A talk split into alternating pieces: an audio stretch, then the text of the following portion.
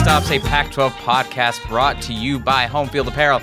I'm Carlos at Equity Burn. Joining me live, ambiguous Pac 12 fan Avery at Brave Grapes. Good morning. Greg at Banana Morphs. I'm being cooked by the state of Washington right now. And for the last time ever, Reed at Pac 10 Reed. I hate Caleb Love. we got a fun show for you today. Fun basketball discourse. Lots of uh, angry people here on the chat. I don't know why y'all are so upset. Uh, I'm feeling pretty good, actually. Uh, subscribe to our YouTube channel, like the video, comment away with your thoughts in the YouTube chat, follow us, and tweet us at No Truck Stops Pod on Twitter. Send us in your questions and rants. And of course, podcast listeners, we have not forgotten about you. Follow the show on Apple and Spotify or wherever you get your podcasts and leave us a five star review. As always, we've got football episodes and football content over on our Patreon at NoTruckStops.com for just $5 a month. Reed, dropped his way too early Pac 12 rankings for 2024, and we reacted to them. We talked about how each team's new conference's digs uh, are going to affect their over under win totals and more, more, more. Uh, that plus, I wrote a piece arguing how Oregon State is actually not in such a dire situation. Despite everyone talking about how much talent they've lost, uh, that sounds interesting to you to go check that out at our Patreon again at notruckstops.com. Reed, I was curious to hear your thoughts. You're a roster sicko, and I did, and I channeled my inner Reed and decided to dig deep into the roster. Any quick thoughts about that uh, that thing I wrote? I thought your analysis was actually surprisingly pretty fair. Um, I think they they definitely have reloaded on talent. I think they still need a little bit of a rebuild to kind of push yep. that all together and develop, but they didn't take like a major step down in terms of the the piece of clay, I guess, that they're working with. And I think I think they can get back to where they've been if they have a good OC. Yeah, Oregon State football um, is maybe not, maybe not in such dire straits. Anyway, so go check that out at notruckstops.com. All right, today we have a jam-packed basketball episode. There's so much to break down, talk about. We'll talk about Jordan Pope's cold-blooded murder of Arizona and Gill Coliseum. We'll talk about road woes in the Pac-12. We'll talk about some marquee women's games. But first, let's talk about Arizona going to Eugene and beating up on Oregon 87 to 78. Caleb Love exploded for 36 points off 12 for 18 shooting. Kylan Boswell, he had a nice bounce back game himself. He had four, he had 14 points, two boards, three assists. Um, the Wildcats now move into a tie with Oregon for first in the Pac-12 at 6 and 3. Reed, thoughts on this game? You know, I I my immediate thing is is this as simple as like when Arizona shoots well, they're really fucking hard to beat. That felt like the difference between the game on Thursday and the game on Saturday. It's just like, yeah, Caleb Love was fucking cooking. if, if yeah, Caleb Love yeah. shoots that well, you are probably screwed. Add into the fact, like you mentioned, like Kylan Boswell, who kind of had a skink, stinker um, against Oregon State, and people were pretty down on, had that rebound game that you talked about. Um, and it was really unfortunate for Oregon because, I mean, Oregon is right on that edge of the bubble right now. Um, and I think this was a game that they really needed. You know, Oregon Oregon needed, and honestly, in some ways, the conference needed Arizona to have the performance they had against Oregon State against Oregon to help Oregon get in the tournament. Uh, yeah. And I think that now with what Oregon did against Arizona and the loss against Utah, like it's really an uphill battle um, for the Ducks. And despite the fact that I think this is a pretty good team, I don't know. It's it's still just the Ducks don't have that guy um, who can take over as a guard. Really, even getting their centers back, even with a great game from N'Faly Dante, uh, more than holding his own in the Oumar Ballo one-on-one matchup. It's like Jermaine Couisnard taking the bulk of the shots, didn't really have it, and the other guys who we we had all hoped like Jackson Shelstad had flashed at times and said, "Is this a guy who's the best freshman in the conference? Is he a guy who could sneak on to a second team all conference or something?" Does not look like that at all now. Um, has you know disappears at times in these games, and they just don't have another guy to step up and do that if Couisnard's not going. Yeah, and they also uh, lost maybe potentially for significant amounts of time Keeshawn Barthelemy, who went down with a brutal ankle injury. I mean, I think I think he rolled his ankle so hard his shoe came off, uh, which is a little concerning. So, and he was had to, I think he had to be carried off uh, by some of his teammates. So, that's tough stuff for for Oregon. Uh, moving to the thinking about the Arizona side, Greg, did you get to check out this game and do you feel do you feel better about Arizona? Because our homie Turner in the chat, he says, uh, "What makes this even funnier is that or- Arizona lost to Oregon State, and I feel better about the team now than before the trip." Do you, do you agree? You feel like you're feeling better about Arizona? We'll get to the Oregon State game in a minute, but you feel better about Arizona after watching them beat Oregon the way they did. I completely agree with Reed when he said that the difference between performance one this week and performance two on the Oregon road trip for Arizona is the shooting. Like, when Arizona shoots like that, there's not a team in the Pac 12 that can beat them. I feel very confident in saying that. Uh, that being said, man, I love watching Caleb Love cook like that. I want to see more. um, I would love to see him be more of a featured part of the offense because I do think he is him. He he's a big part of how they break out of the problems they had last year specifically. Like you don't lose to a Princeton when you have a Caleb Love. I don't think because last year it was like Kerr Kriisa trying to get the offense going by taking like heat check shots. but Caleb Love takes those shots and they might actually go in, you know? Caleb Love can go for 36 as we just saw. And Arizona to me is still the best team in the conference. I, I feel pretty good about that even with the Oregon State loss. Uh, they're just not what they've been in past years. They're not complete juggernauts, but that's okay. They're still the best team in the conference. And uh, I'm weirdly feeling okay about them making a run in March because, on the one hand, they'll probably lose early. Like, they'll probably Okay, lose early. okay. But the fact that it feels unlikely that they'll make it further than round two almost makes me like want to bet on them making further than round two because of course Caleb Love will drag them that far. Of course Keyshawn Johnson will just make some absurd defensive plays, make some rebound in the midst of like four of the opposing team's players, and then launch it up to Caleb Love for a transition three, and boom, Arizona will go on like a 12-0 run because they can do that. Uh, I don't know. I, I'm having a lot of fun with the Arizona team right Yeah. now. I've decided to stop thinking of them in terms of frauds or not frauds. I'm just thinking of them as as something fun to watch. I, I love it. I love this Arizona team. it's it's it's been quite the roller coaster. To your, to Reed and Greg's point about shooting, um, Arizona is ten and zero when it shoots thirty eight percent or better from three. Five and five when they shoot below that. Kind of a striking kind of a striking correlation there. Uh, Grapes.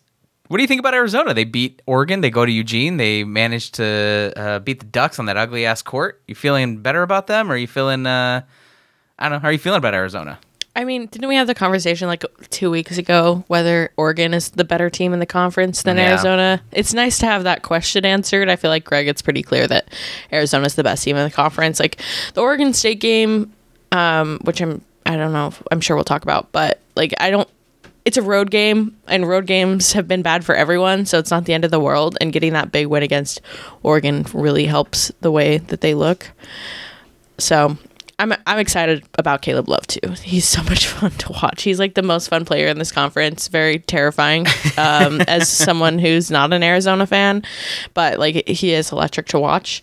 Going back to Oregon, I don't think Oregon fans should feel too bad because N'Faly Dante hasn't been 100% and he like is starting to look that way and he is probably the best big man in the conference. Like he's fucking good when he's healthy, and I'm glad that he wasn't healthy against Utah because wow, he I think he's getting really good. I saw a lot of shit about him after the Utah game, but the fact that he's just getting better every week is a good sign for Oregon.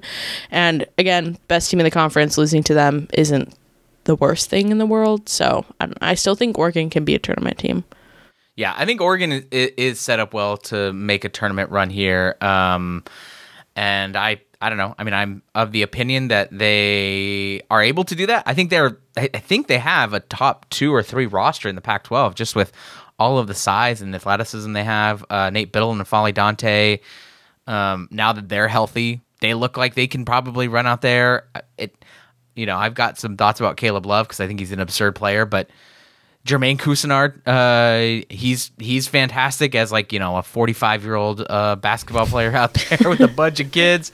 Um, but to Reed's point, it's like they really got to make sure that Jackson Shelstad um, is is going. He's kind of he kind of is an important player, maybe even their most important player when you really think about it in terms of you know uh, their creation, their ability to get shots when things are not working. Um, uh, their shooting, right? Like all of those things. I feel like ja- Jackson Shelstad does a lot for them, and in order for them to be a legitimate contender for the conference and for an NCAA tournament bid, I think they got to get him going. Um, and they are now Oregon is one and three over their last four. Of course, it's the two mountain schools, which we know is kind of a, a nightmare a nightmare trek.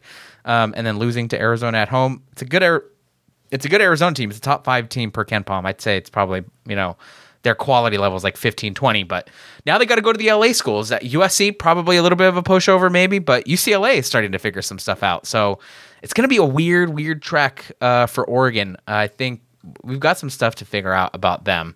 Um, real quick about Caleb Love, he's putting together a nice little conference player of the year argument here um, with the way that he's been playing. I don't know. I mean, just if we're thinking about that as like best player on the best team, it probably is his. Um, and and we're talking about it in terms of the most valuable, it might be his too. He, I think, weird to say, is the reason that Arizona is in the games that they are in. It, it, felt to me that he was the reason that Arizona beat Oregon yesterday. Um, he was by far their best player. It looked like he was the only one who was willing to shoot, um, the only one willing to score at any sort of reasonable clip, the only one willing to take tough shots.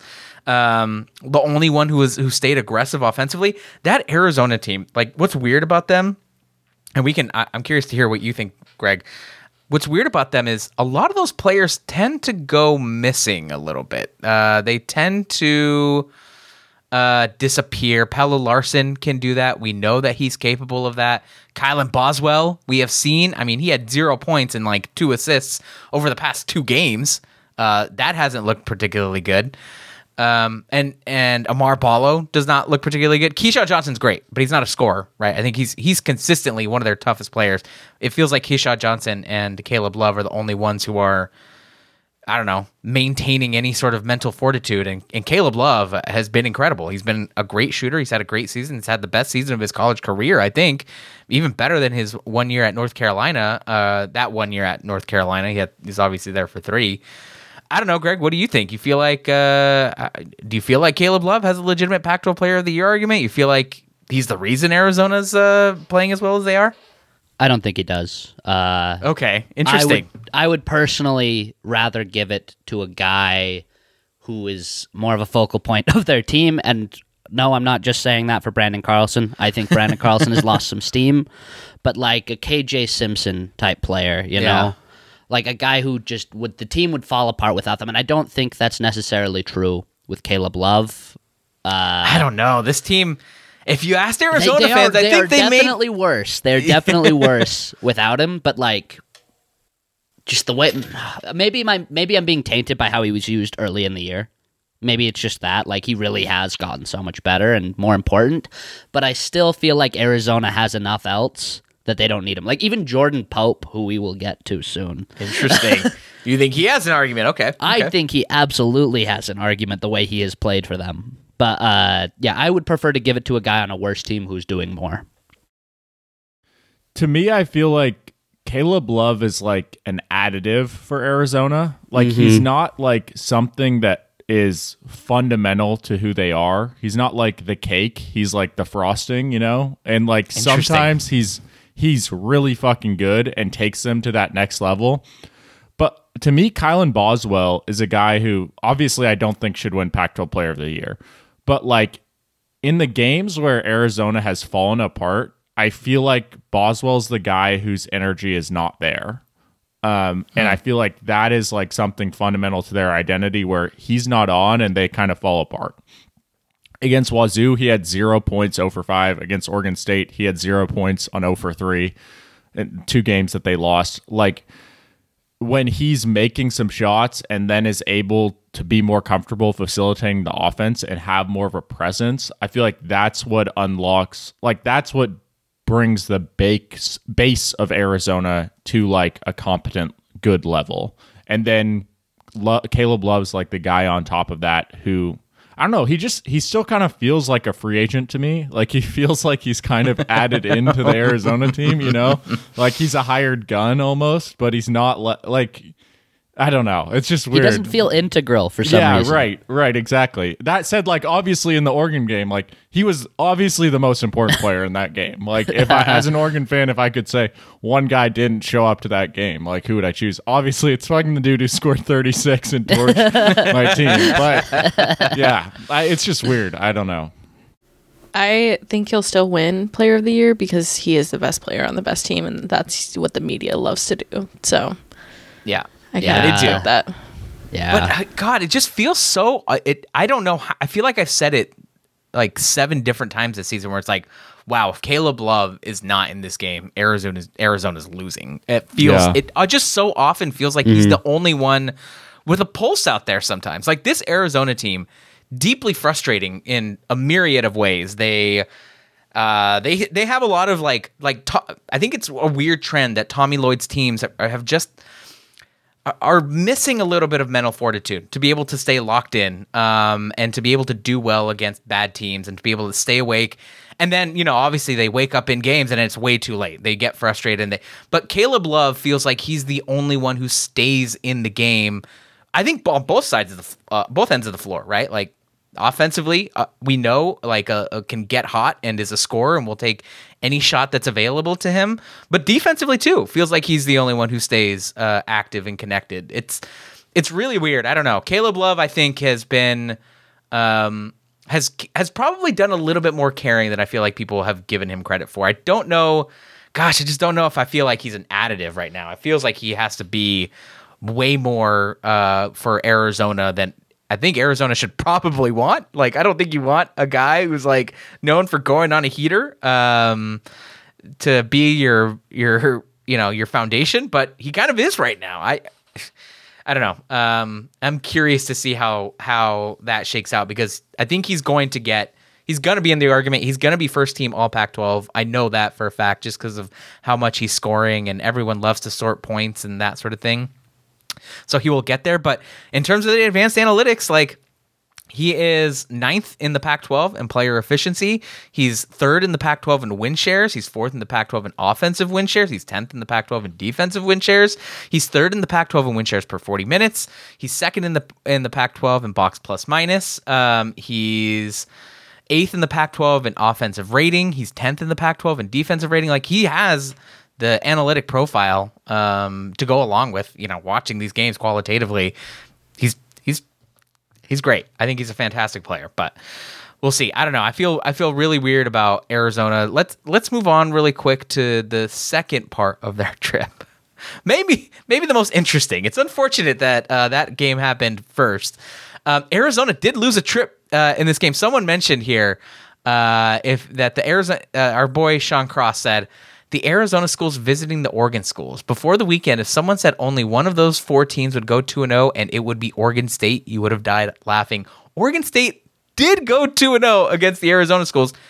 Two, like one very good Arizona team, and then, you know, a, an up and down, chaotic, but not horrible Arizona State team. Oregon State ends up coming away with a win thanks to Jordan Pope, Oregon, Star, Oregon State's star point guard. Uh, he scored 31, including a step back, buzzer beating, game winning three to beat Arizona 83 to 80. This game was a blast. This game was so much fun. Gill Coliseum was rocking. The court got stormed. Grapes, what did you think of uh, Jordan Pope's shot and that and the way that game ended? Oh my god, it was so cool. Are you kidding me? That's like the best thing that happens in basketball. It was so fucking electric. It was just like the per- most perfect buzzer beater I've ever seen. It was so clear. Uh, that game was so much fun. I was watching it with uh, our homie Zach, who's an Oregon State fan, so that just made it even more fun. Like we were all screaming and jumping and running around the living room. It was so much fun. But like it wasn't a bad night for Arizona either. Like they were okay shooting, so that made it even better. Like I feel like with a in the past with Arizona's losses. Um, someone's having a down night or like they're not shooting very well but they had they had plenty of guys that were shooting okay. Keyshawn Johnson had 18 points. Uh, Pelle Larsson had 17. Caleb Love had 23. And Krivas had 10 off the bench. So, like, they weren't having a bad shooting night. Jordan Pope's just so fucking electric. That's that's who should be player of the year, Jordan Jordan Pope. That'd be wild if uh, Oregon State got a Player of the Year candidate. Uh, he he might be first team All Conference. We'll see. I mean, they had like they have like ten. Uh, I think the, their All Conference team is like ten players, first team, and then their If- second team yeah. is another ten. With the way the Pac-12 first team all conference works, it will be a travesty if Jordan Pope is Yeah. not first team all conference. Yeah, yeah, he really should be. And Oregon State maybe starting to figure some stuff out. I don't know. It's at it's it, this was in Gill Coliseum, and we'll talk a little bit about Pac-12 road woes. But this game, I mean, the way it ended was just uh, it was absurd. It felt like Arizona had clawed back. I think Oregon State had had pretty much pinned. Arizona to a wall uh, for for this game. Oregon State got up early, um, or they got down early. They clawed their way back in, took a lead. Arizona clawed their way back. This is a bit of a back and forth affair. Um, and then and then at the end, it's like it wasn't just the Jordan Pope shot. I don't know if anyone like I'm not sure if y'all remember, but like there was a couple of dudes hitting threes that, that were like that should not have gone in. um, uh, Michael Re- or Re- um, Ratai, I think it's Ratai, right? Rataj. Um, I'm pretty sure. I always forget how do you. How I you think it's pronounce his. Ratai. I think it's Ratai too. Um, he hit a contested three, like at the buzzer, I think, at a shot at the end of a shot clock. That gave uh, Oregon State that kept Oregon State connected. Tyler Bilodeau, for some reason, was out there uh, drilling threes. He had a late one that was just like out of nowhere um, that kept Oregon State in it. Uh, and then Jordan Pope, yeah, and ended it off with uh, a three that put them ahead. the The funny thing about that three is like that was one of the most cold blooded three point win buzzer beating wins game winners that I've ever seen. It wasn't like here's the thing. We get these like you know, the guy's gonna get up to half court and jack it up and, you know, it goes in or even three quarters court or like even like fifty feet from the basket and he's like kind of in transition and it's at the buzzer and it's kind of a Hail Mary. This was this remind this had a bit uh poor the the joint Beavers Blazers fans will love this. This is that little Dame Lillard to to me. Like he's dribbling, he's got it with like seven seconds left. Bill Walton's like he's going too slow. What is he doing? um, on the on the broadcast, uh, taking his time, gets to the to the to the elbow, and then like takes a step back three. Like he step step back into that. And honestly, it looked like it got blocked. Like just from the angle when I first watched, it, I'm like, did he touch that? Like I couldn't tell. It turns out he didn't, and he just drained it. Um, that's has to be one of the coldest three point uh, buzzer beating wins I've I've ever seen. Like it's just it's not the same as a half court. This he he intended to do that, held the ball the entire time, and killed him. Jordan Yeah. Pope is so March. Like Yes, yes. that shot, I saw that. I was like, that is March. The confidence as he did it, like you can tell as he took that shot. Nobody has ever been more sure of anything than Jordan Yeah, it Pope wasn't a- it wasn't a that he was winning chuck. the game in that moment. Like usually those shots are like a little bit out of desperation. That was not. He knew what he was doing. he wanted it so bad. Like you could have ah. asked him, "Do you want an open layup where nobody defends you, or do you want that shot?" And he would have said, "I want that shot every time." He's, He's so amazing. cool. Pac-12 first team All Greg. Uh, like he's phenomenal player. Yeah. Uh, he's he's been awesome for Oregon State. I, I think he doesn't get enough love just because of the fact that you know Oregon State has struggled this season. They're much better. I, I think it must be said. I think they're a better team than they were last year. But it's like they go to the mountain schools, get their ass kicked twice, right? Like just beat up. Da- Like I sort of felt like, all right, I think Oregon State might be collap- collapsing here after being competitive and you know staying connected in some of these games, including going to the Washington schools.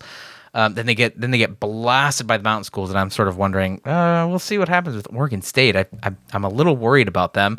Um, but to sweep the Arizona schools to kick it off with a big win over Arizona with that Jordan Pope uh, buzzer beater, electric stuff. I'm curious to see what Oregon State does right now um, because I think you know that's the kind of stuff that can that can you know help you help you figure some shit out uh, and get going. So.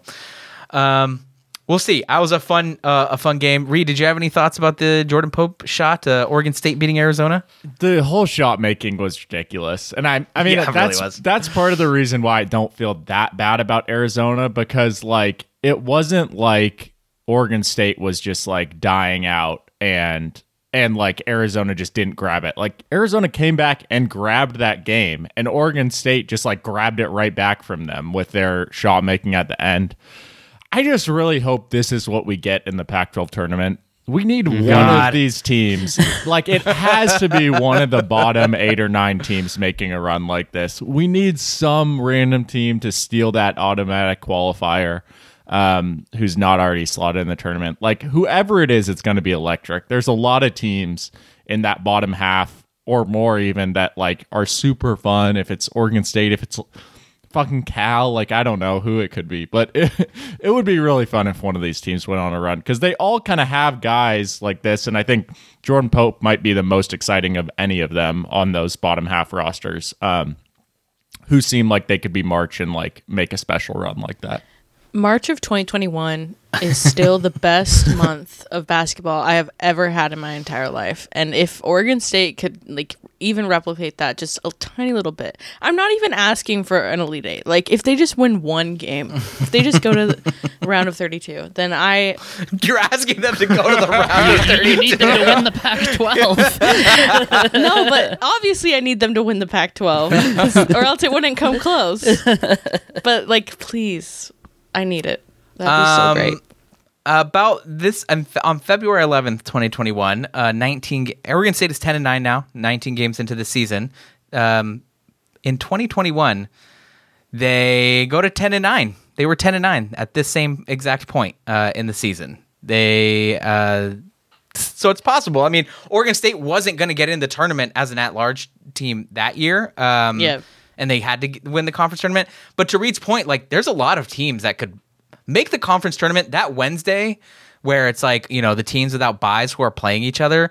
Typically, it's like all right, you got a bunch of dog shit teams, and like you know, Greg and I were there, and it was like it was fun. Loved loved going and watching Oregon State, Arizona State. That was fun, and but like this year, I feel like it's the the level of play, the quality of play at the bottom of the league mm-hmm. is good enough to to make that you know a, a real event. Uh, we're all going to be there. We got a bunch of friends who are coming. It's going to be a blast. It's going to be the last ever big Pac-12 event, I think. Um, but yeah, it's it's Cal is going to be a nightmare team. They are they have a bunch of hoopers. They have a bunch of dudes who can shoot the lights out. They are going to be fun to watch in Vegas. Uh, Oregon State obviously has Jordan Pope. Obviously has a bunch of other guys that can figure some shit out. Arizona State obviously has a bunch of guys who can upset anyone who's in front of them. USC will be the worst team in the Pac-12. They're going to be playing on a Wednesday, watching Bronny James and maybe Isaiah Collier if he decides to come back and you know Kobe Johnson and DJ Rodman and Vince Iwuchukwu, they're going to be Wednesday guys. Like they're playing on Wednesday. It's going to be fun. That Wednesday uh, for the Pac-12 basketball tournament is going to be a blast. I do think you're right, Reed. I think one of those teams. My hot take: one of Cal, UCLA, Oregon State, uh, USC, or Washington is going to make a semifinal. My hot take is maybe one of them will make the final. I think one of them could make the final. I think you got to take Washington out of that group, man. Yeah, okay. I, take. I don't know why I said Washington. You're right. Uh, I'm taking Washington out of that group. Although they did just beat the shit out of Utah. Yeah, so. well, that was on the road. Doesn't count. Uh, let's move on. Let's do a little bit of Wazoo discourse because they had themselves a nice little weekend. The Cougs sweep the Mountain Schools in Pullman, beating Utah on Wednesday 79 57, followed by a win over Colorado 78 69. The Cougs had a range of contributors over this past weekend. Myles Rice had 17 points against Colorado. Isaac Jones putting him putting he's putting together a nice little season himself. He had 17 against Utah, but the Cougs are now only a half game back out of first place in the Pac-12. They're up to number 45 in KenPom. Grapes, any thoughts about what you saw from Wazoo this week? I'm just thinking about what it must feel like to be DJ Rodman right now. Yeah. That's just fucking brutal to transfer to USC and then like see your USC being bad, obviously, and then see your former team like looking like a tournament team. It's hard because I've been so unsure about Wazoo this entire season. Like, just uh, I don't know. They haven't played anyone great. They're still technically a quad one team right now, but like then you get the mountain schools at home who are like the worst on the road compared to how they play at home. But like I don't know how I can possibly feel bad about Washington State right now because they didn't drop one of these games and they could have lost to Colorado pretty easily. So yeah, I think they're a tournament team. Um I I need to keep seeing them win against teams that aren't the mountain schools on the road because yikes, they're pretty bad, but yeah, I think they should be in the tournament. Uh, I I am of the opinion that Washington State might actually be a real team. I think they might be kind of legit. I, I think we've got to figure some stuff out. I want to see them play um, on the road. They're going to get a th- good three a three game road stretch upcoming here at Washington, at Oregon State, at Oregon, at Washington. Okay, I mean Washington is I don't know a, enough of a chaotic team to present problems. If they can get away from you know the Apple Cup there and with a win against Washington in Seattle, that would be important. Um, and then or at Oregon State at Oregon, if they go one and one in that trip, I think that would be an, a, another big step forward. But they have to go two and one, I think, over this next three road game stretch, at least to make me feel like they're a real team. Um, and I think they might be. They're now five and one over their last six. They're six and two over their last eight. I think that they've put some stuff together, and they've and those two losses are are tough, close losses. One to a Cal team. Reed, you and I said Wazoo's probably going to lose to Cal, but I actually think Cal might be good. This is the thing. It's like I don't think the Pac-12 has any very good teams at the top, but it does have a lot of really interesting, intriguing, fun, decent-ish teams at the bottom. Um, so I don't know. I mean, I I really like Myles Rice is an awesome scorer. I don't know that he's at the level of a Caleb Love. Washington State fans will kill me for saying that. Um, but I think he's a good player. Isaac Jones, I think, is that, a great that shouldn't big. be a hot take. That That he's Love not is- on the same level as Caleb Love. It's a hot take for uh, Washington State fans. well, They're yeah, convinced. yeah. obviously, it's a hot take for them. But be serious. Like, if you actually think that he's on the same level as Caleb Love, please like dunk your head in a bucket of ice water and wake the fuck up. That's Myles Rice ridiculous. is a, is a great player. Though. He's I think really he's good. I He's think really he's gonna good. be. I think he's gonna be somewhere. He's gonna be threatening an all an uh, a first team all conference bid. I think he'll probably end up in the second team. Is is my guess? Like high on the second team. We'll see. But he's been uh, he's been fantastic this season. I don't know. Washington State is just so balanced. Like they have great uh, play from their bigs. Uh, I think Oscar Cluff, who is, you know, I don't know, he's like a big, uh, big lumbering white guy with a big old beard. Um, he's he has done really well. Isaac Jones also, I think, has a lot of size there. Andrej Jakimovski has had a decent shooting season. Myles Rice is a great scorer. They've got some size off the bench. Uh, Washington State does have a, a looks like it has a roster that is balanced enough, I think, to to be a good team. I I'm curious to see how far they can get. Um, I'm curious to see what their ceiling is. I don't think their ceiling is obviously like you know top 25 team or anything like that, but they look like a tournament team. They look like they should be able to beat some of these teams. The problem is with Washington State, sometimes they can they can lose their heads a little bit, um, and sometimes it looks like why did I ever think that team was was worth believing in? Kyle Smith is a weird coach. He's a very very weird coach. It's been a very weird time for him in Pullman. So I don't know, Greg. Do you have any thoughts about Washington State? I'm conflicted because Washington State is a team that I've been rooting against uh, because of the schedule they played in non con. I was annoyed by them for not playing anybody, and I kind of wanted them to get humbled in the Pac 12, and they keep winning. Uh, they keep winning. I kind of disagree with your uh, take that they can't be a top 25 team. Uh, Utah was a top 25 team in KenPom before they went up That's to Pullman, and Yep. Wazoo beat the shit out of them, you know? Uh, now, there are some like extenuating circumstances. Utah is not healthy and was especially not healthy in that game, but Wazoo led the whole time, you know? Uh, I think this team, on their night, I think they can beat most teams in the country. I could see them making a run in March for sure. I. I just there's it feels like there's something missing though that like keeps me from thinking oh yeah, they're going to make a run in March. Oh yeah, they are better than people think they are because I They're still, pretty small, aren't they? It might be that I, I don't know exactly what it is, but there's something that I feel like I'm missing with Wazoo. That means I can't get them there. I can't think of them in the same way that I think of. Uh, I don't know the Utahs and the Colorados, even though they just killed Utah. I, I don't know. I feel like Utah and Colorado are fraudulent now. I yeah, yeah, I think they're frauds. we'll get to the, we'll get to Utah in a second here. I kind of think those teams are fraudulent. And Washington State, um, look, uh, and we'll talk about the road woes in a minute here. Um, they have struggled on the road, but they also uh, they beat USC in Los Angeles. They beat Stanford in the Bay Area. It's probably as much as anyone else has done in the Pac-12 on the road. Um, so I, I mean, I don't know. I feel like I do feel like Washington State something about the way that they've been playing has felt more sustainable to me. It felt it- it's felt more repeatable. They're no longer reliant on getting hot from three. It feels like this season they've really had to retool with their losses of some of their three point shooters, um, and it's it's worked. So I don't know. I've got thoughts. Let's let's move over to Utah, the Utah side of this, because Utah, uh, they went two zero and two in their trip to the Washington schools. They got blown out by Wazoo. Followed that up with a blowout loss uh, to Washington, which Grapes was at, uh, which continues kind of an interesting trend here um, with with road teams. We'll get to road teams in a little bit, but Utah entered this game number ranked number twenty one in KenPom entered this this trip to Washington, entered number 21 in KenPom. They're now number 41 after just two games.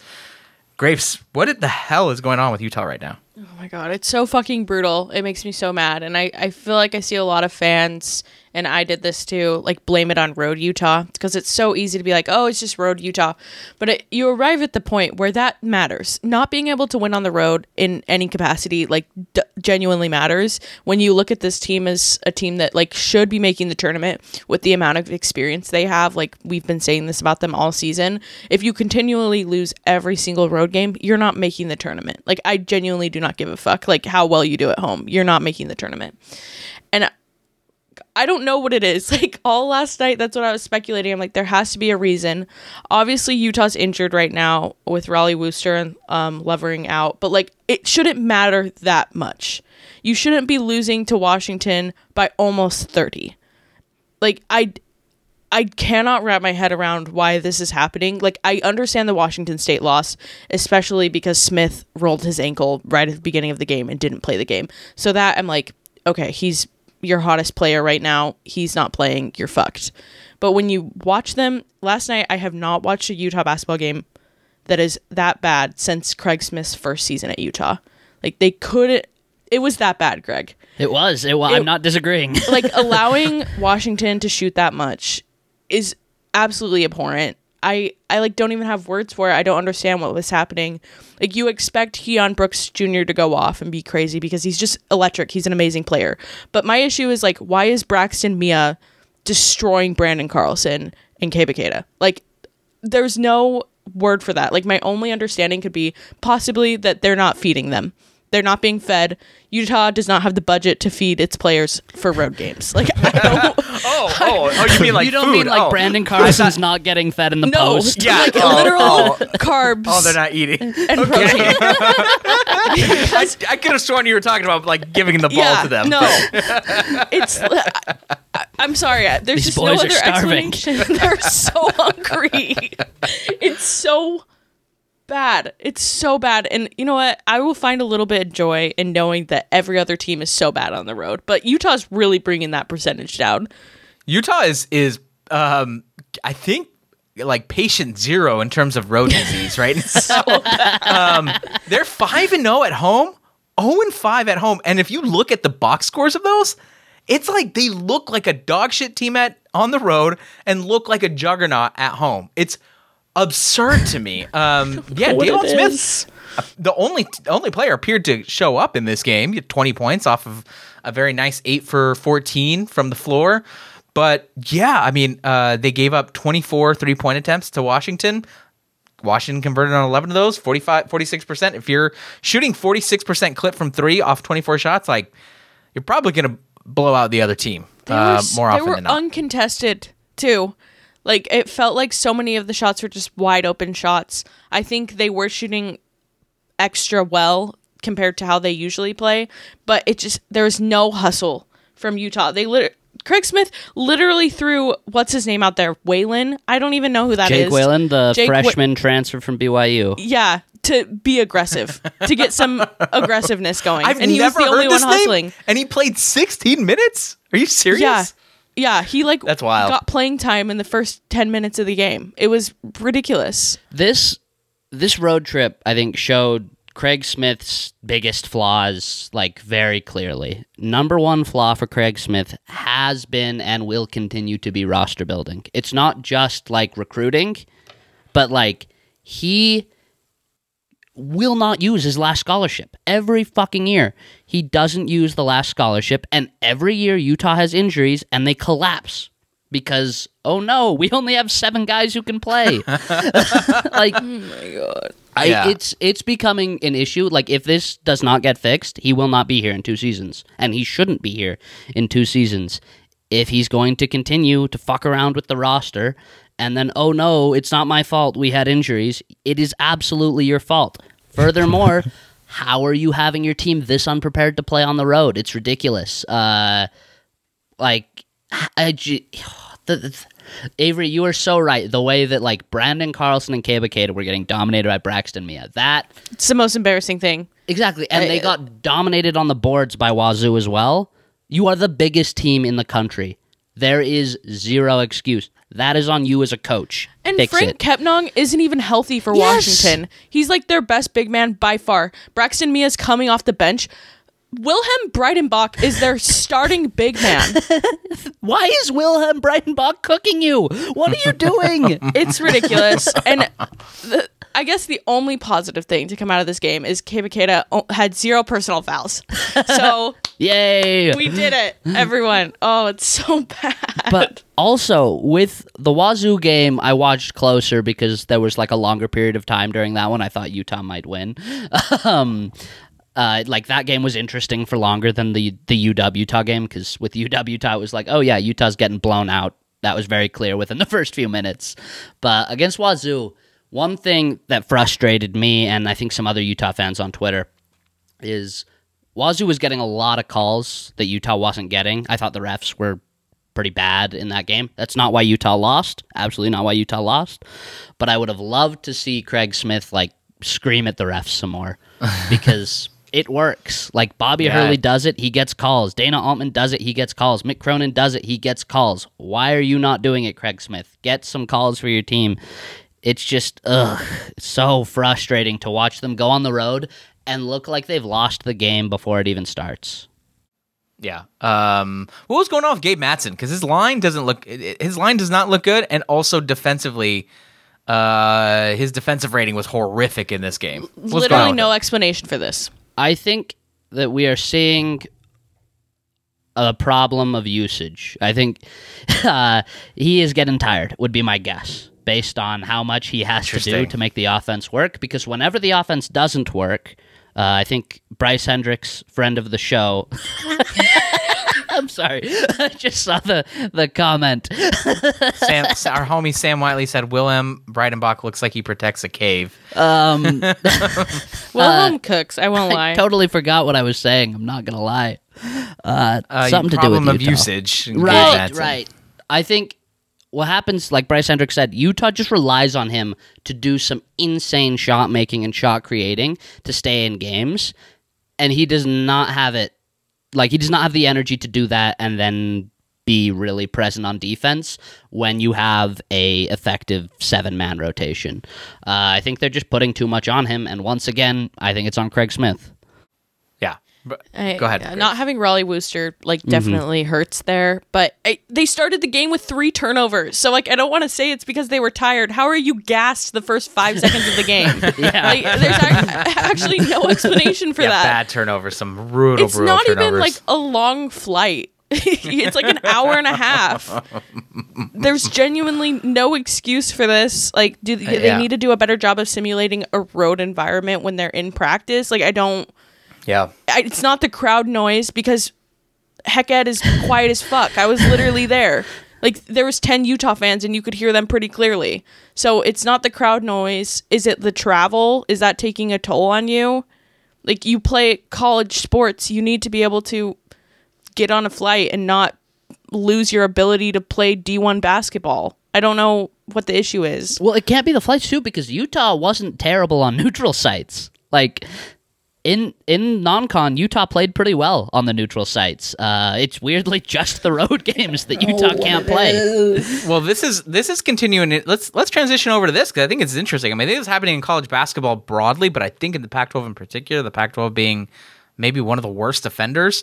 Um, road teams are struggling all across the league this season. Um, road teams are only winning twenty eight point six percent of their games this season in conference play. That's second worst in the country and, and among all conferences. I think only the Big Ten might be worse. What's no, the, the, percentage if you take Utah out of it, though? I don't know. I mean, uh, if you It's take probably Utah, closer to the yeah, may- national yeah, average. m- but but a lot of these teams are not a single Pac-12 team has a winning record on the road this season so far. Uh, not a single one. So what's the deal here? Because I don't know. We obviously Utah's is the big is the is the big difference, right? They've five and zero at home, zero and five on the road, but no one is above five hundred uh, in on road games in the conference so far. Avery, I don't know. What do you think is going on with I Pac-12 just teams don't on the think road? there's a big gap between the best teams and the worst teams like there usually is. I think that's part Mm. of it. Yeah. Like, I mean, who's the worst team in the conference this year?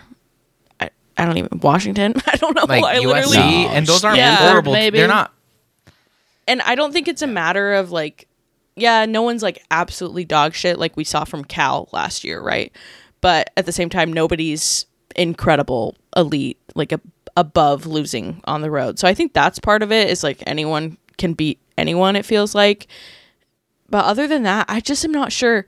Like Utah's so confusing. You know, I expect a little bit worse percentage on the road because travel does take its toll. But losing every single game, like you literally played at Stanford why did you that that's the one that I'm like what is the reason for this there's no explanation here it was your single game like you didn't have to go to cal you only went to stanford why did you lose that Yeah. Um, only one conference ha- is a ha- is has had a higher home win percentage than and road win road loss percentage than the Pac-12. It's Conference USA, I guess. They win. They they have had they've won eighty five percent of their road games, which is kind of absurd. Of their home games, sorry. Um, so I, yeah, I don't know what's going on. I think that's a great uh, point, Grapes, is that it, there's a lot more parity in the league than there has been in quite some time. I don't know, Reed. What do you think? What, what like what's your conjecture for what's going on? I mean, this is going on Yeah. across college basketball. Like this has been a national narrative. It's playing out in very interesting ways here in the Pac-12. What do you think is going on? I can only really talk about the Pac-12. I mean, the broad narratives, I don't I don't have an answer for that. But if you look at like who the culprits are in the Pac-12 specifically, it is like the bad teams have the worst records, and then like USC's one and six on the road, Oregon State's zero and four on the road. Um, Cal's one and three on the road, and then the good team, like the really good teams, just because of parity, I think are near 500, and then the mountain schools are the other outlier, where it's like these are teams based on their quality, based on their KenPom rating, that should be decent teams on the road, and they just fucking suck, and they equally like equal amount to how much they suck on the road. They are really good at home, so like Yeah. they weight the scales in both sides there. I feel like I I really feel like it is a lot about these mountain schools. Like they are o- they're the gap between them and home and road. Just I think it tilts this whole thing. Honestly, It's true. It's It's like true. Yeah. and you have to talk about both sides. It's not only because they're bad on the road. It's because they're really good at home, and like those places are hell for everyone else to play in. So all of a Are- sudden, that's why that's why Oregon went zero and two, like in Colorado and Utah. You know. Um, are both mountain schools undefeated at home? Yes, they are. Yeah. So uh, yeah, oh so I mean, like, it's right there. Like, no one in the conference can get a win on the road trip to Colorado and Utah, and they Everybody can't- has an 0 2 road trip. yeah, right. So like, if everyone has that, then yeah, probably no one's gonna have that great of a record away. I don't know. yeah this has been like a a staple of craig smith's utah teams right because even when they were bad at the first couple years they were still like decent at home they were still winning home games but they were consistently fucking awful on the road Yeah, I mean, uh, the it's interesting that you that you all bring up the mountain trip because I think conference teams have dreaded that trip for forever. I mean, it's kind of the one thing the one thing that's really sad that's going to go away in the Pac-12 is the road trip to the mountain schools to Utah and to Colorado. Obviously, the elevation. I I wonder how much of it is a big part of that. Um, but also, you know, Boulder always has a good environment. You know, Salt Lake City, eh, okay. Sometimes it has a great environment. Um, maybe this season it's been a little bit better, but Pac-12 teams have always struggled uh, on the mountain schools. Someone's got to go do an analysis. That's the one trip I think like teams, good teams, even dread. Uh, it's a it's a really brutal one. Oregon always struggles um, against Colorado in particular, but they're always To feel like I don't know when's the last time they went two and zero uh, on the mountain schools, for example. So I don't know. I mean, I- Never. it's- yeah, yeah, probably never. Yeah, I'm, I'm sure it is never. So yeah, Colorado one, two, three, four, five and zero at home, and one and four on the road this season. Obviously, Utah five and zero and zero and five on the road. Well, it's gonna be sad to see those that go because it was like okay, the mount you've got the mountain schools up next. Like just survive, get a win, get one win, just survive. Oh yeah, and Utah's gonna be fucking paired with BYU now. yeah. Damn, that's a huge bummer. Is Provo ele- uh, elevate elevated? Yes. Yeah, but not as much, but yeah.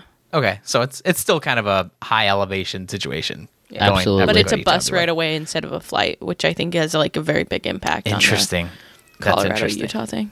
All right. Well, we'll see. That's interesting stuff going on with the road. We'll see how Pac 12 teams fare on the road going forward. All right, let's take a quick ad break. And when we come back, we'll talk about uh, some women's hoops. We'll talk about players of the year. We'll talk about contenders and pretender, pretenders. All that after the break. Don't go anywhere. No Truck Stops is proud to endorse Home Field as the only brand for college football and basketball consumers who watch teams outside their own. I can speak from experience. Over this past football season, Home Field allowed me to stay in fashion with my evolving rooting interests. In the preseason, I wore this Oski shirt to boast my Cal curiosity. When Colorado started off hot, I threw on this beautiful Buffs shirt to commemorate my lifelong fandom. And even in the 11th hour, with Washington on the doorstep of a national title, I threw on this Arizona State shirt. And the bad vibes from Tempe came through. And of course, now with football season over, I have stocked up on my Oregon gear, like this shirt, as we enter the chase for the offseason natty. No matter the team, you can be confident in the same soft and comfortable home field quality. Use code NOTRUCKSTOPS23 to assemble your own collection of hats, shirts, hoodies, joggers, and bomber jackets at homefieldapparel.com.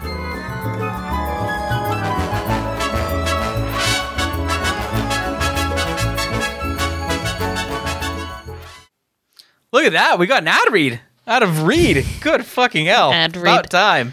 An ad read, of course. Um, good job, Reed.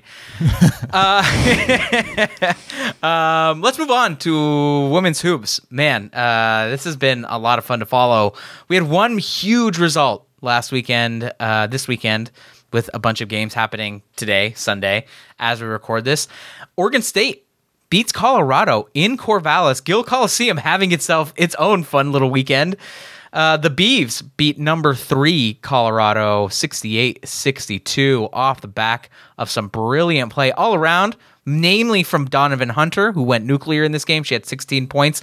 Also, did a fantastic job of limiting um, Jaylyn Sherrod, Colorado's superstar point guard, for long stretches of this one this was a, a fun game, a super competitive one, one of the most important, I think, games and results of the season. Oregon State finally breaks through and gets a top 10 win after losing its previous attempts.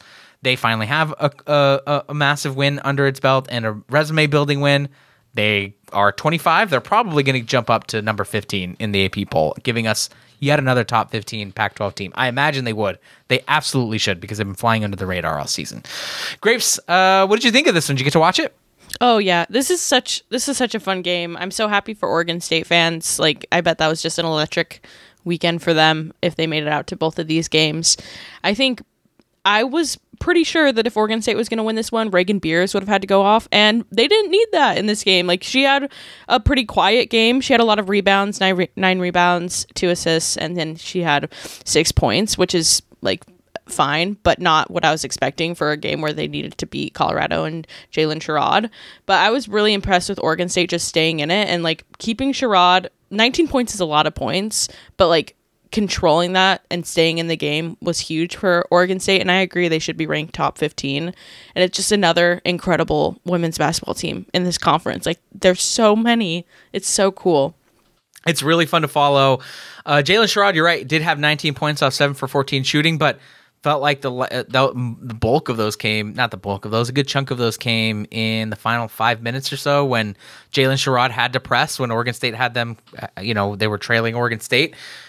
Mostly Donovyn Hunter did a fantastic job in Jaylyn Sherrod, and we've talked about, I've talked about Jaylyn Sherrod emerging as a top five player in the Pac-12. I think the the critique about Colorado was they're a well balanced team. They're super deep. They've got a great bench. They've got great size, but what they didn't have was a superstar. And in this league, superstars reign supreme. Cameron Brink carries Stanford uh, many nights, not not all nights. Kirky, we'll get to Kiki Kirky often, um, but she carries a lot. Uh, Alissa Pili, who another player who didn't quite carry in her last game, is also someone who carries her team and drags her team to wins almost by herself sometimes. Colorado didn't have that until about a few weeks ago, maybe a couple months ago, when Jaylyn Sherrod burst onto the scene and, and really started to take over and come into her own. Uh, she was fantastic in this game, dealt with some foul trouble. That was kind of part of her maybe not being as aggressive as she wanted to be. Um, but Oregon State did a good job of limiting her. Oregon State also did a great job of, limit, of limiting Frida Formann. They're the, the best shooter in the Pac-12, I think, the best three-point shooter in the in the league by a mile. She only took two three-point shots. One of them was in desperation um, late in this game. They held her to 13 points off five total shots. That's pretty impressive, honestly, for Oregon State. Their defense really held up. Um, I mean, but it was both ways. Aaronette Vonleh, uh, an awesome big for Colorado she did she played a huge role in limiting what Raegan Beers did offensively. Raegan Beers is Oregon State's superstar. She is their best player, and Colorado did a fantastic job. Aaron Vonleh did a fantastic job. Aaronette Vonleh, sorry, uh, did a fantastic job of um, keeping Raegan Beers in check. But they had other players they can go to. Talia Van Alf and. Uh, she didn't have a great shooting night, but she was contributing in any ways that she could. It was um it was a fun game. I- I'm curious to see how Oregon State progresses because I don't know. Now it's now I have to start rethinking about Oregon State as I already sort of thought of them as like a legit top 25 team, top four seed, maybe in the NCAA tournament. Um, but now that they have a win over a really good Colorado team after failing to get a signature win against USC, UCLA, and Stanford, all of those games, by the way, on the road, um, they finally pull one off. So I, I we got a big one tonight. We're not gonna uh, be able to talk about it on this episode, but certainly we'll talk about it on Twitter. They got they got Utah now um, at Gill Coliseum. Utah, Utah another. doesn't look great right now. They don't look great on the road. I'll say that. Uh, this whole your own shit, uh, Utah, whatever it is with Utah sports teams and not being able to perform on the road, but looking like gods at home, kills me. It's so funny. There's just too Um, much air. Yeah, yeah, too much oxygen. Too much oxygen. Turn down the oxygen. um, but yeah, no, great for Oregon State. I think that they have um, a real shot at. I don't know. Maybe they're a dark horse national title contender. Maybe we need to talk about like at least they're going to make a run. I think they will make a nice run in the NCAA tournament. I would. They're obviously locks at this point. I think in the net they are. Oh, I just had it here. They're number twenty three in the net. Probably should be a little bit higher than that. So. Uh, Reed, what did you have to say? Yeah, I'm I'm just glad you mentioned that fact of like I right going into this game and like for whatever reason I I just had thought of Oregon State as outside of that like locked in top 5 of women's hoops this year in the Pac-12. But then kind of digging into the matchups like you realize all those teams they've played have been on the road like you said. They're 13 and 0 at home. Like and we talked about how much that's mattered on the men's side. It's mattered a lot on the women's side too. And I feel like they have a real chance. Like this game against Utah, obviously, I think in two weeks they have the LA schools at home. Like we'll see how much that kind of home road factor, you know, continues to play out. But I feel like they've gotten a bad draw early on in the season with having to play those game those really tough games on the road. And we might learn that, like you said, they're more of that top fifteen team, you know, kind of like the rest of them are. Yeah, one of the things that this game taught me because I have not watched as many games on the women's side this year, uh, just because I haven't been as attached to like the personalities, the players. You know, like I feel like I know what I'm doing when I watch Cal. I don't know what Cal is on the women's side quite as much, but You don't need to know. That's this. watching this Oregon State Colorado game, this is the type of game that makes you fall in love with teams, you know? Like this Oregon State team, I am all the way in. I am all the way in. I am so excited for them in March. Uh, you were talking before we started recording about how sad it is we can't see the women's tournament because it's not at the same time as the men's tournament, and that's when we're going to be in Vegas. I am real sad about it because, like, God, it would be so fun to watch all these teams play, and the women's side has so much talent. Like, just ridiculous amounts of talent on every team, and I, I don't know. This game, this game was a religious experience for me. I I'm all in on the Beavs. The women's tournament will probably be more fun than the men's. Oh, for sure. Like I if mean, you're picking much between better. them, go go to the women's tournament. You're you're gonna be able to watch like I don't know six tournament teams play. It's it's I, don't know seven. Not just six tournament teams, like four legit national title Yeah. contending teams. Yep. Colorado is a legit national title contending team. UCLA a legit national title contending team. Stanford a legit national title contending team. Throw throw USC in there, or I'd put Oregon State as dark horse.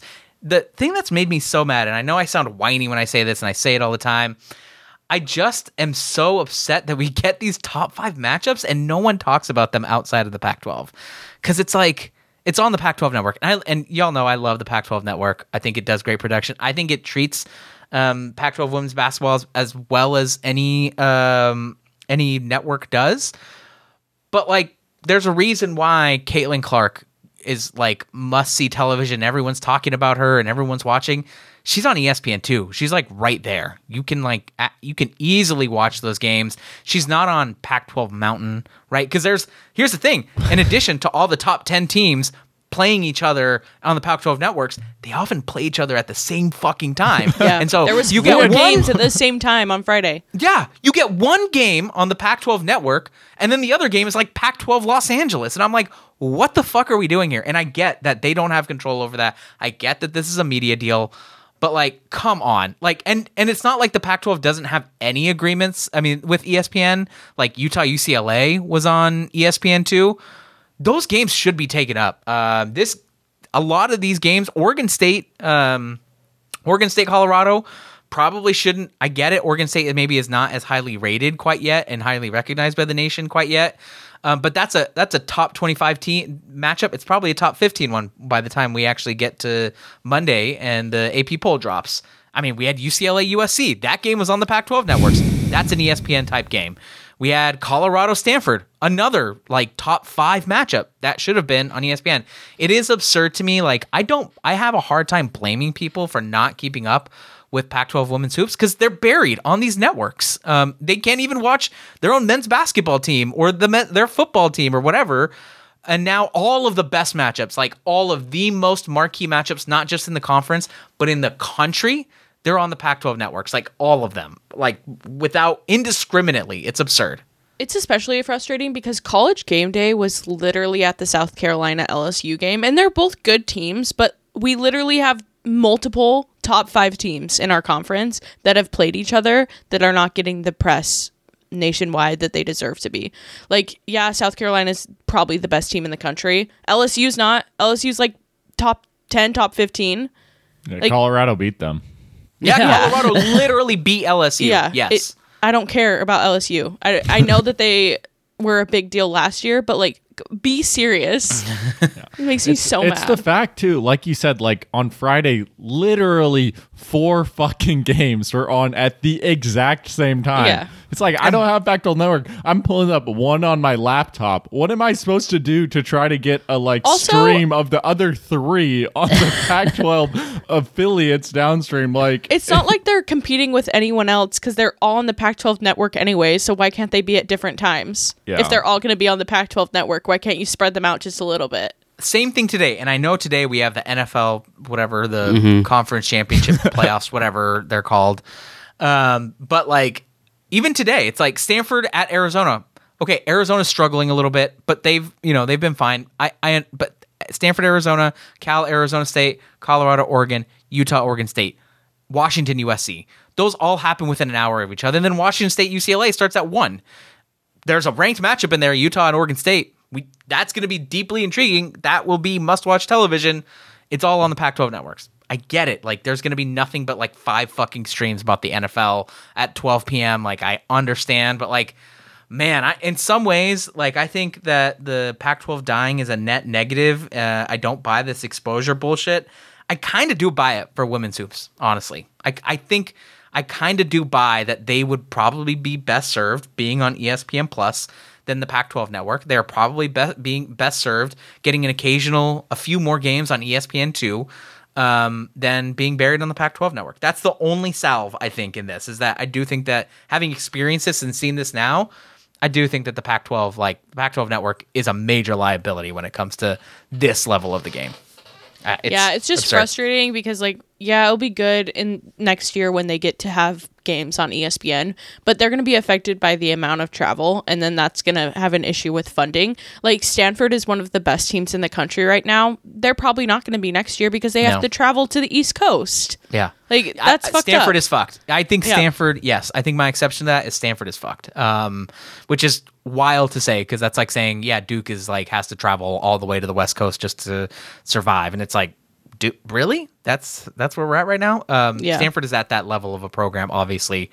Um, with Tara Vanderveer, right, uh, at being being the coach that she is. But anyway, I know we were talking about Oregon State, Colorado. I mean, there's a lot of great games. I think people, to the extent that you can watch these games, watch your own team, especially in the, if they're in that top six, even top seven. Like Washington State is a is a good team. Like they're struggling in conference play because this t- league is just a bloodbath, but they're also a really good team. I think they're a top 25 level team. They're a top 25 in KenPom. Arizona has really their only losses have been really really tough close losses like they're losing heartbreakers um, except to washington state um, and you know uh, cal okay it's not great don't you don't have to pay okay you don't have to pay attention to cal you don't have to pay attention to arizona state you don't have to pay attention to fucking oregon oregon's horrible God damn it. Uh, Fire Kelly Graves. I would be so excited for this season if we could just import the Sabrina teams into this year. Oh my God. that would be beautiful. But it's it is Yeah. depressing to watch Oregon. Yeah, women's Oregon's hoops horrible. right now. Sadly, Really, really bad. Really bad stuff. All right, well, that is our recap of the games. Let's get to the rest of them rapid fire.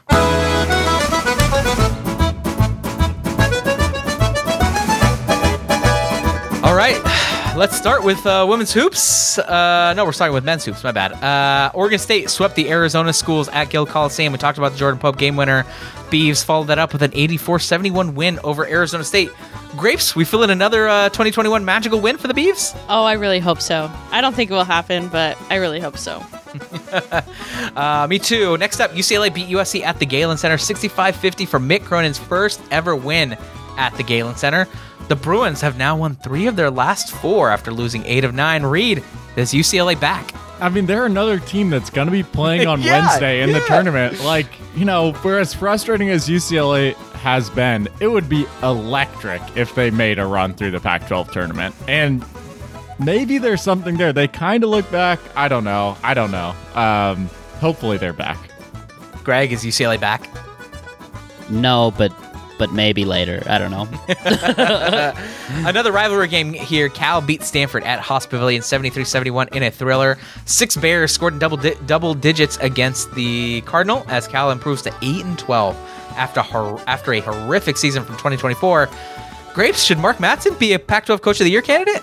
I mean, probably just because they were so bad last year. Didn't they have like three wins or something? Yeah, three wins. It was, yeah, yeah. If you triple that, absolutely.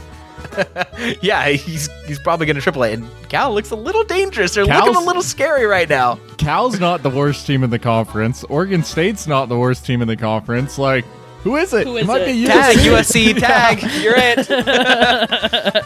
and last one for the men here. ASU goes 0 2 in its trip to the Oregon schools. They were largely not competitive in either of these games. Greg, are the Chaos Devils officially dead? Yes. Oh. They're, they're dead. Bobby Hurley needs. t- I hate him. I hate him so much. He's wasting my sweet, beautiful boy, Frankie Collins, who is perfect and has never done anything wrong. Yeah, he should be fired.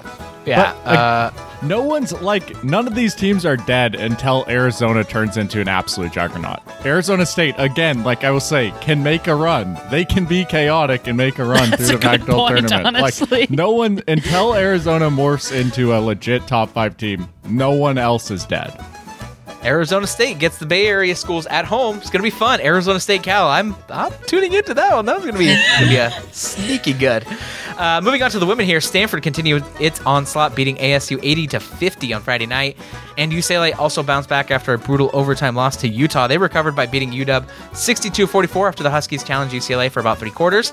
Meanwhile, Utah beat Oregon 58 to 48 after themselves looking pretty poopy for most of that game. Melissa Pili had a brutal outing, perhaps her worst of the season. She still had 16 points, but off 18 shots. Uh, so brutal night for her, but the Moose prevailed regardless. USC bounced back itself, controlling their game against Wazoo at the Galen Center. They win 70-62, and Arizona finally breaks through and beats Cal 66 to 55 after dropping four straight on the road. Grapes, you can start us off. Any reflections on women's hoops uh, this week? Obviously, we're missing the Sunday games. All 12 teams are in action. We talked a little bit about that, but quick thoughts on uh, women's hoops. Feeling bad about Utah. Feeling pretty bad about Utah. If you're going to drop a stinker like that, it's good it's against Oregon because you can actually win that game playing your worst game all year.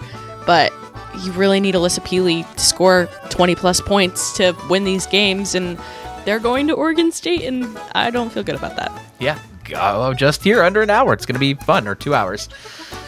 Any other thoughts about uh, from the boys on uh, women's hoops? I think USC's performance against Wazoo is probably the most impressive of that bunch. Utah's win against Oregon is worthless. That's a loss. In that's a loss. We Like, feel worse about that. We feel worse after that win, I think, than we did before it. Uh, Yeah, USC. If you're curious, is 16th in the net right now. They did they stood pat after that win over Wazoo. So did Wazoo. Wazoo stayed at 22, but yeah, gonna be really really interesting. All right, I got a quick quick game here. We're running a little long, so we'll try to get through this pretty quickly. Got a little game of contender and pretender, both Pac-12 men's and women's hoops wide open right now in league play. Uh, we have some national title hopefuls sprinkled in there. We've got some conference contenders. We've got uh, a lot of different teams here. So let's let's do a little bit of contender pretender for some of the teams at the top and maybe even at the bottom.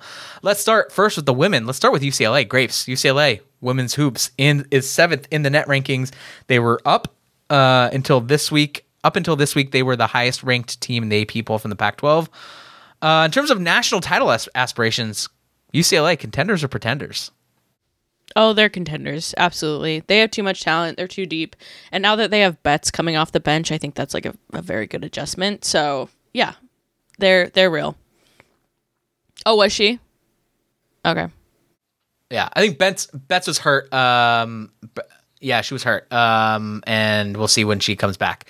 Um, but yes, you're right. I, I okay. Here's here's. I, I think they're contenders, but I'm feeling a little. f- I'm feeling a little weird about them right now. That game against Washington did not look good, and if they need Lauren Betts that bad, um, they did pull away. Maybe I'm being too harsh. I'm worried about UCLA a little bit. Uh, the the loss to Utah in Salt Lake City had me a little bit spooked. Um, I think Lauren Betts.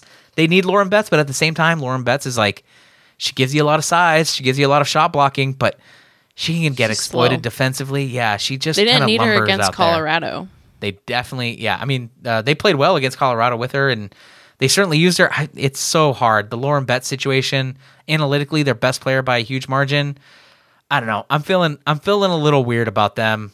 I think they have the pieces to be a contender, but I'm, I don't feel as good as I did, you know, a week ago. Um, so even I, I could have, I tolerated. I thought the loss against USC was fine. It was at the Galen Center. It was a bit of a revenge game. The loss at Utah, the way it happened was a little worrisome. And then against this game, uh, this Washington game, I don't know. Greg, uh, read any thoughts about UCLA as a contender or a pretender?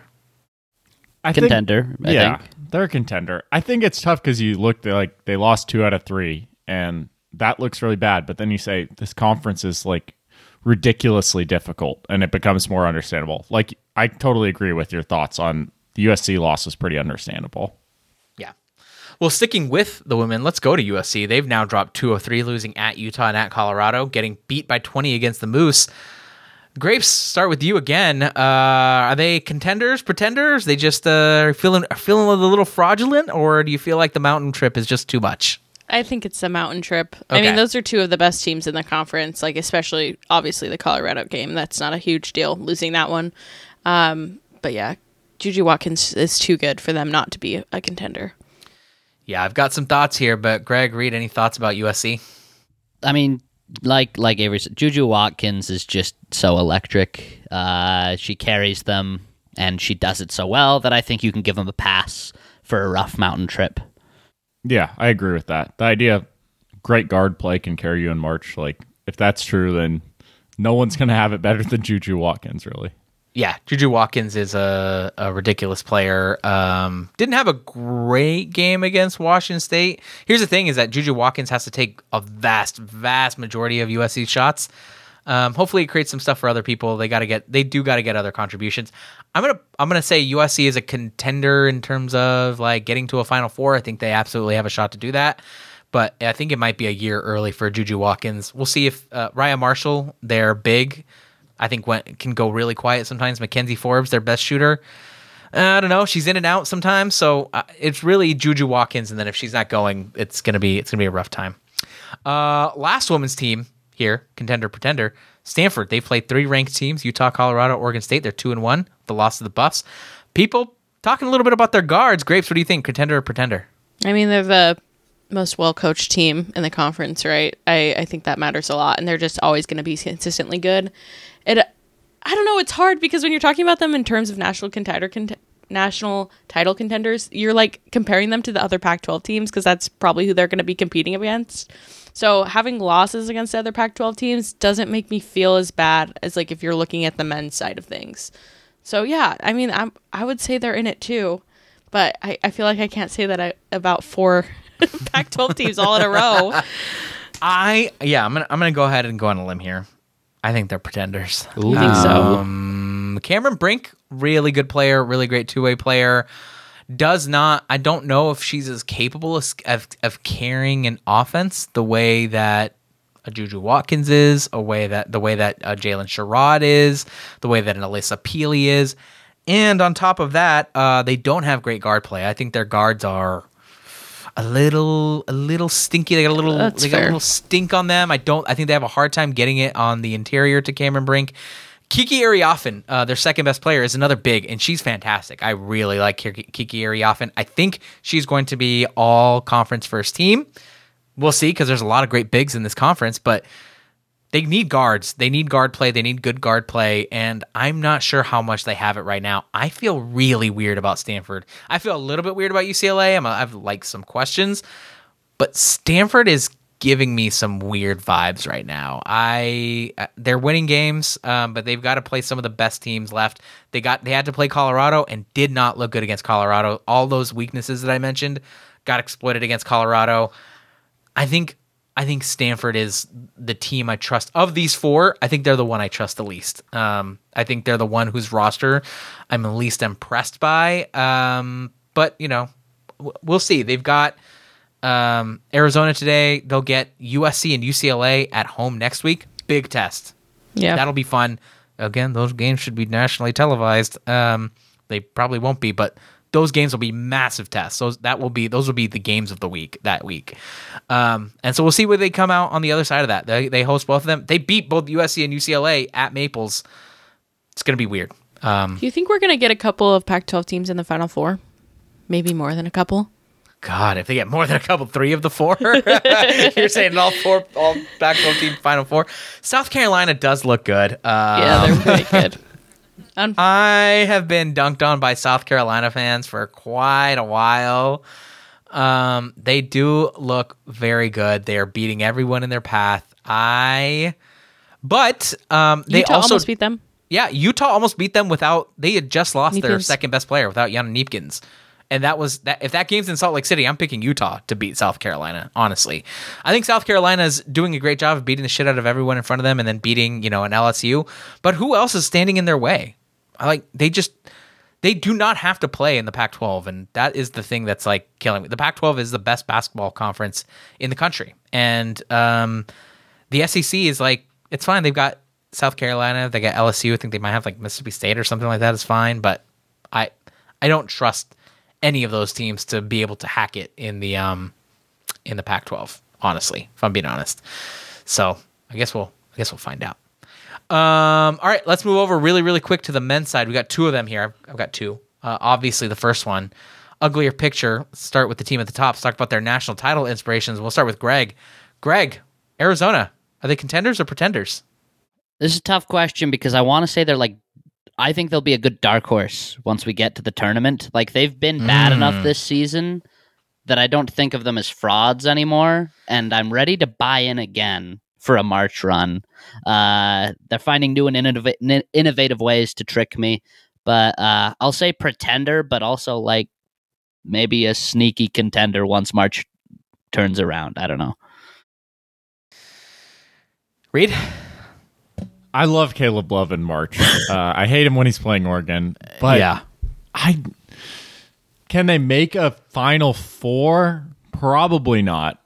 Uh, they're probably pretenders. Like to do anything that significant, they're probably pretenders. I could see them getting to like an Elite Eight. Probably is their ceiling. Yeah, I don't. Uh, Grapes, what do you think? Arizona national title contenders yeah, they're not pretenders? national title contenders. I'm sorry. you, I, I, I won't be convinced. Like, I, maybe they'll get to a Sweet 16, but I don't. I wouldn't even like bet on that. Yeah, I think they're doing these we- this weird like sleeping against bad teams that they did last year. And what had happened in the tournament? They slept walked against Princeton and got their asses kicked. Um, yeah, I, I'm feeling man. Arizona's got me in a weird space right now. I think that they are they're looking a little fraudy. Um, next one here. Let's talk about this in terms of winning the Pac-12, like being conference contenders. Oregon, they are tied for first in in um in the Pac-12. What do you think, Reed? We can start with you. Are Oregon men's hoops are they contenders or pretenders? I I think that they're contenders. I really like this Oregon team. Ooh, okay. Um, I I don't know these losses. Like when you go back and look at them, like they lost the Mountain Schools, they lost to Arizona when Arizona was shooting well. That is Oregon the best team in the conference? No, but I think that they're going to be a hat in the ring and like they can they can beat any team in this conference. I I firmly believe that. Um, so yes, they are contenders. Reed, I mean Greg. Uh, definitively, they are contenders for me. Uh, when you have a player as good as N'Faly Dante, also got Nate Bittle, and then Jackson Sh- Shelstad can be great. Jermaine Couisnard has been great this year. I, I think they have all it takes to win the Pac-12. Uh, probably won't do it, but like they'd probably be number two if I was ranking Pac-12 teams. Definitely a contender. Grapes, what do you think? Oregon, contender, pretender? Yeah, Or I the think they're conference. con- I think they're contenders for the Pac-12 too. Interesting. I'm gonna say pretenders because I, I, I uh, the last couple weeks have not been promising to me. I know that they were tough games at the mountain schools and then home against Arizona. Did beat the shit out of Arizona State. I like. I'm not sure. I think we're starting to see that like Jackson Shelstad is very good, but also still a freshman. I think we had some. I had some questions like. Is this a unique kind of freshman? Is this a different kind of freshman where it's like he's gonna be he's gonna come in and immediately be a rock star and kick everyone's ass? Um, I, that's not quite happening. Jackson Shelstad is doing some freshman-y type things. I think he is a freshman, a very good freshman, but a freshman nonetheless. Um, and I'm not sure that you can lean on a true freshman point guard um, the way that Oregon needs to lean on Jackson Shelstad, the way that they need him to distribute the ball and get the ball to an N'Faly Dante, Nafali Dante, a Nate Bittle, a Kwame Evans. Like, I'm not sure he can be that guy. And their backup guard, Keeshawn Barthelemy, might be out for extended periods of time. I don't know if we have a report on that. I'm feeling a little pretendery about Oregon, but that's that's how I feel. One last Do one. you, a- do you mean the conference tournament or like just the like conference. conference? championship. Like, can they win the regular season conference championship? I mean, they're in a pretty good position to do They're it, though, tied. aren't they? Yeah, Yeah, they Tied. already Yeah, have the mountain tied- trip tied too, so you don't have to chalk Yeah. up two losses going forward. They got to go to the LA schools though. Uh, they've got to go to Oregon, Stanford, and Cal in the middle of the season. Going to the LA schools does not mean not, what it used to not the empty mean. Pauley Pavilion and, and Galen Center. Oh no! All right, next one here. Then here, here's the next one. Contenders or pretenders for an NCAA tournament bid? UCLA. pretenders. Pretenders. They Pretenders. Fuck off. do it. Fuck off with. Yeah, Jesus. Is okay. Lazar Get Stefanovic still starting? Like, Look, la- I will say this about UCLA. Uh, people can go check out the various and sundry Twitter spaces I've done over the weeks about UCLA to gain insight into this. I think they have figured something out. I think the Utah loss has woken them up in ways that I did not, I was not sure about. Um, I think that their defense has been more connected than it ever has been. Um, and is actually like they're not just hustling and trying hard, but actually doing really, really good stuff uh, defensively.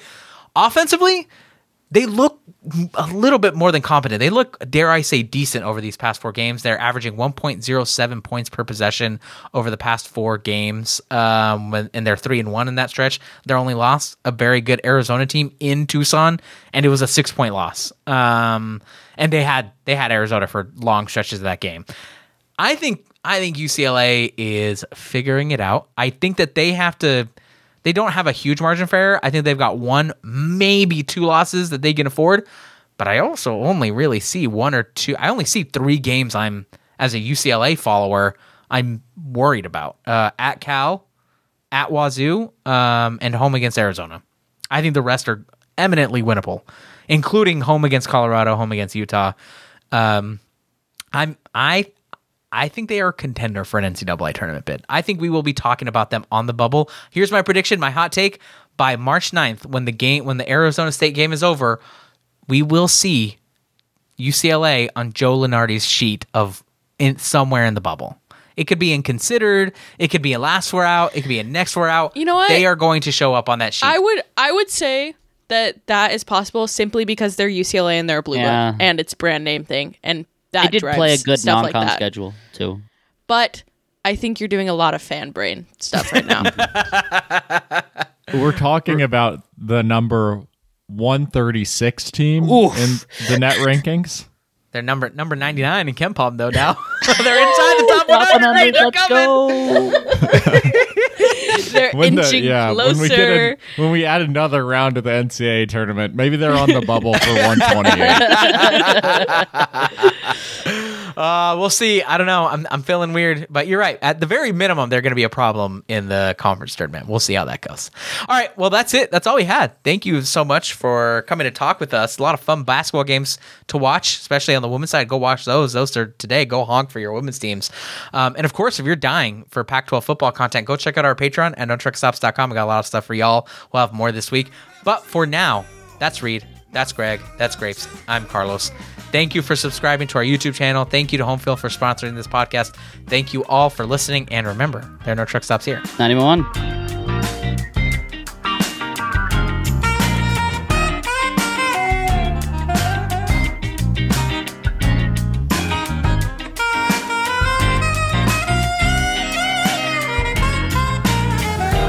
room is still and thick with smoke.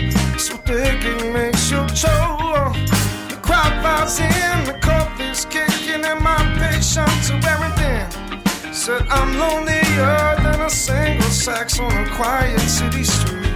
Things aren't always greener on the sunny side of the street. And I don't mind if the sun don't shine. Cloudy weather suits me fine. Pouring up the best wine on the boat tonight. I think I'll be a superstar.